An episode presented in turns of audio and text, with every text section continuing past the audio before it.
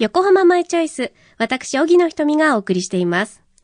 ここからは食品ロス削減の取り組みのご紹介です。皆さんは10月が食品ロス削減月間ということをご存知でしょうか？昨年の10月1日に食品ロスの削減の推進に関する法律が施行され、10月は食品ロス削減月間、10月30日は食品ロス削減の日とされました。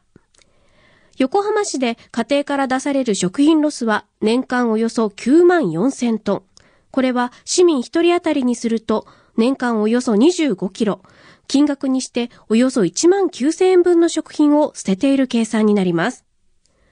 こうした食品ロスの削減の取り組みとして今注目されているのがフードドライブです。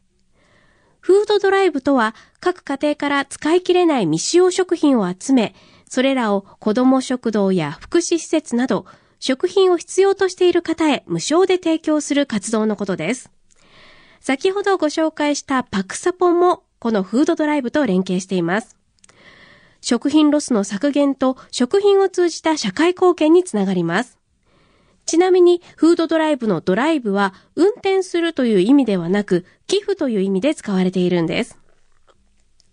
フードドライブで食品を寄付したいと思ったら、確認していただきたいことが3点あります。1つ目は、未開封であること。2つ目は、賞味期限が2ヶ月以上残っていること。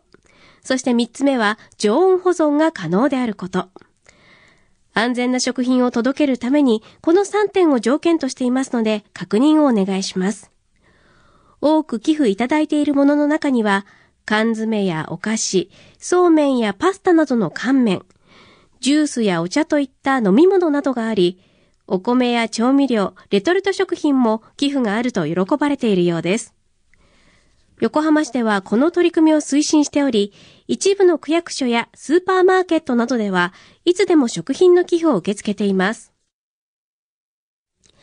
そして、食品ロス削減月間である10月には、横浜市のすべての区で、区役所などの公共施設を中心にフードドライブを実施します。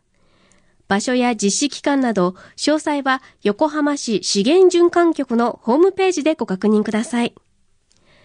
お中元やお歳暮でたくさんいただいたけれど食べきれない。まとめ買いしたけれど使い切れない。防災時に備えて買いだめていったけど期限が迫ってきた。など、どうしても使い切れない未使用食品はありませんか？この機会にぜひご家庭の食品を確認してみましょう。フードドライブへ寄付すれば、もったいないはありがとうへと変わります。